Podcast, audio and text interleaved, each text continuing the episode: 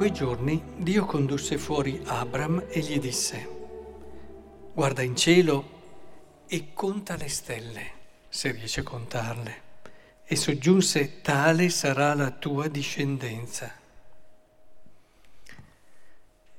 Non è una piccola promessa, tanto che ci stava che magari Abram dice, beh, insomma, bene, tutte le stelle, mi accontento anche di meno. E invece si continua, egli credette al Signore e glielo accreditò come giustizia. Io vorrei partire di qui oggi, perché è così facile non arrivare a credere che Dio possa prometterci talmente tanto.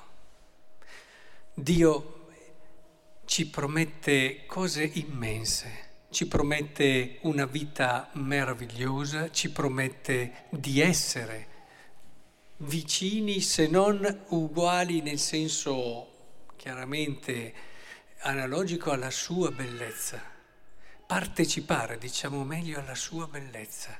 Ci dà la possibilità di un'unicità, di un'esclusività, ci dà la possibilità di vivere davvero una vita straordinaria e ce lo promette. Però non tutti siamo pronti come Abramo a credere a questa promessa. Ma sì, dopo la vita, sappiamo bene, ci fa scontrare con la realtà e la realtà tante volte non è sempre così bella come vorremmo, ma noi stessi, con le nostre fragilità, le nostre povertà, il nostro stesso peccato, ma che davvero noi possiamo diventare così? Vedete, la vita si gioca tutta qui.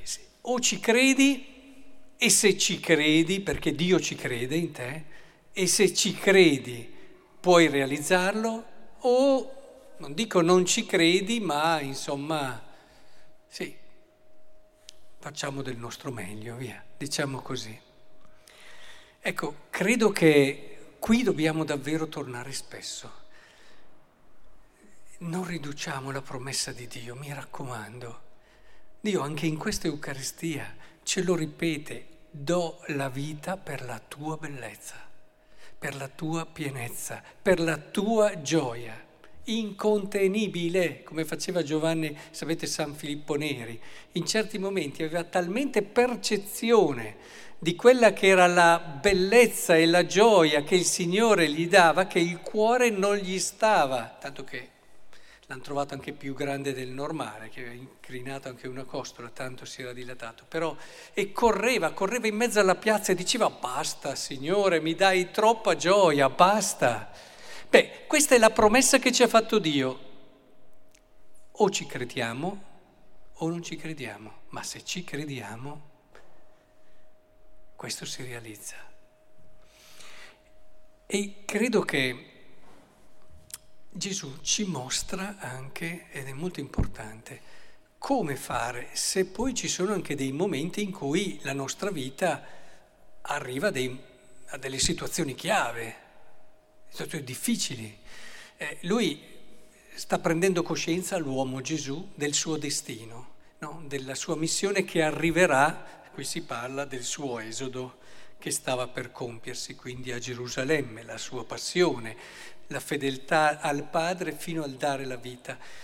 Ora, in questo momento certamente c'è bisogno di un attimo riconfermarsi in questa fiducia nella promessa del Padre. Sta per morire innocente sulla croce. Dov'è la promessa del Padre? Ecco che allora la va a riscoprire. Dove? Nella legge Mosè e nei profeti Elia.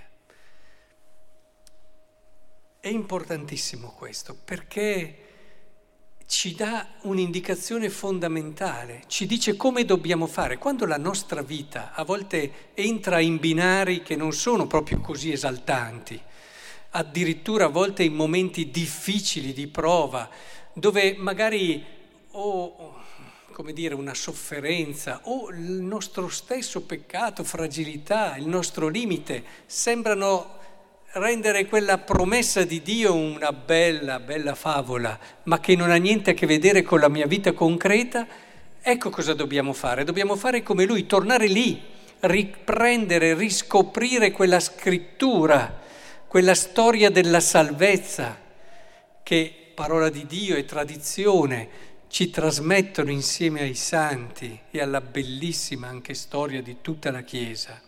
Ed è lì che dobbiamo ritrovare in quella storia fatta di uomini, fatta di persone fragili, ma che sempre, sempre si sono rialzate. Vedete la bellezza.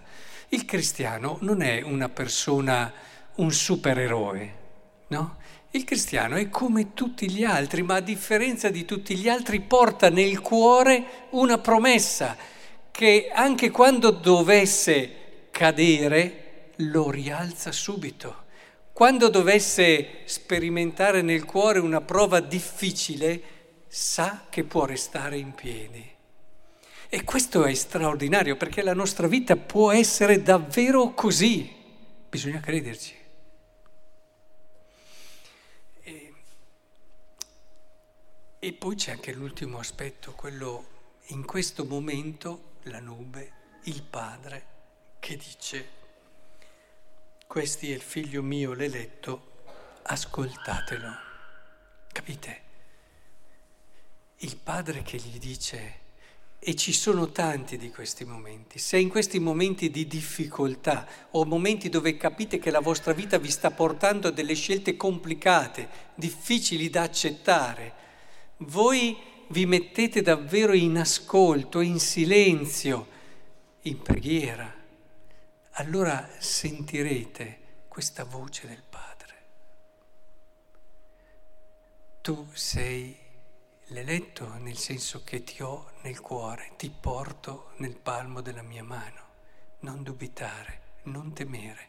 È una voce che nel silenzio, oppure attraverso un volto amico, a volte anche quello, eh, in quel momento in cui sei lì un po' disorientato, arriva la persona giusta che ti trasmette proprio questa certezza che tu sei nel cuore del Padre e non devi temere nulla.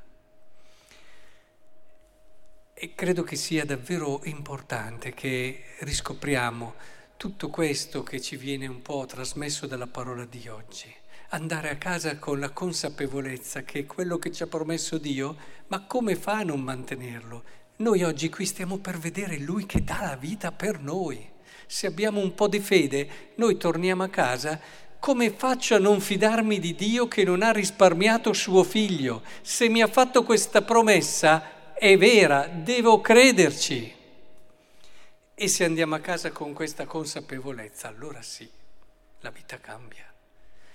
Non solo per noi, ma per tutti coloro che ci saranno vicini e diffonderà intorno a sé tanta e tanta bellezza.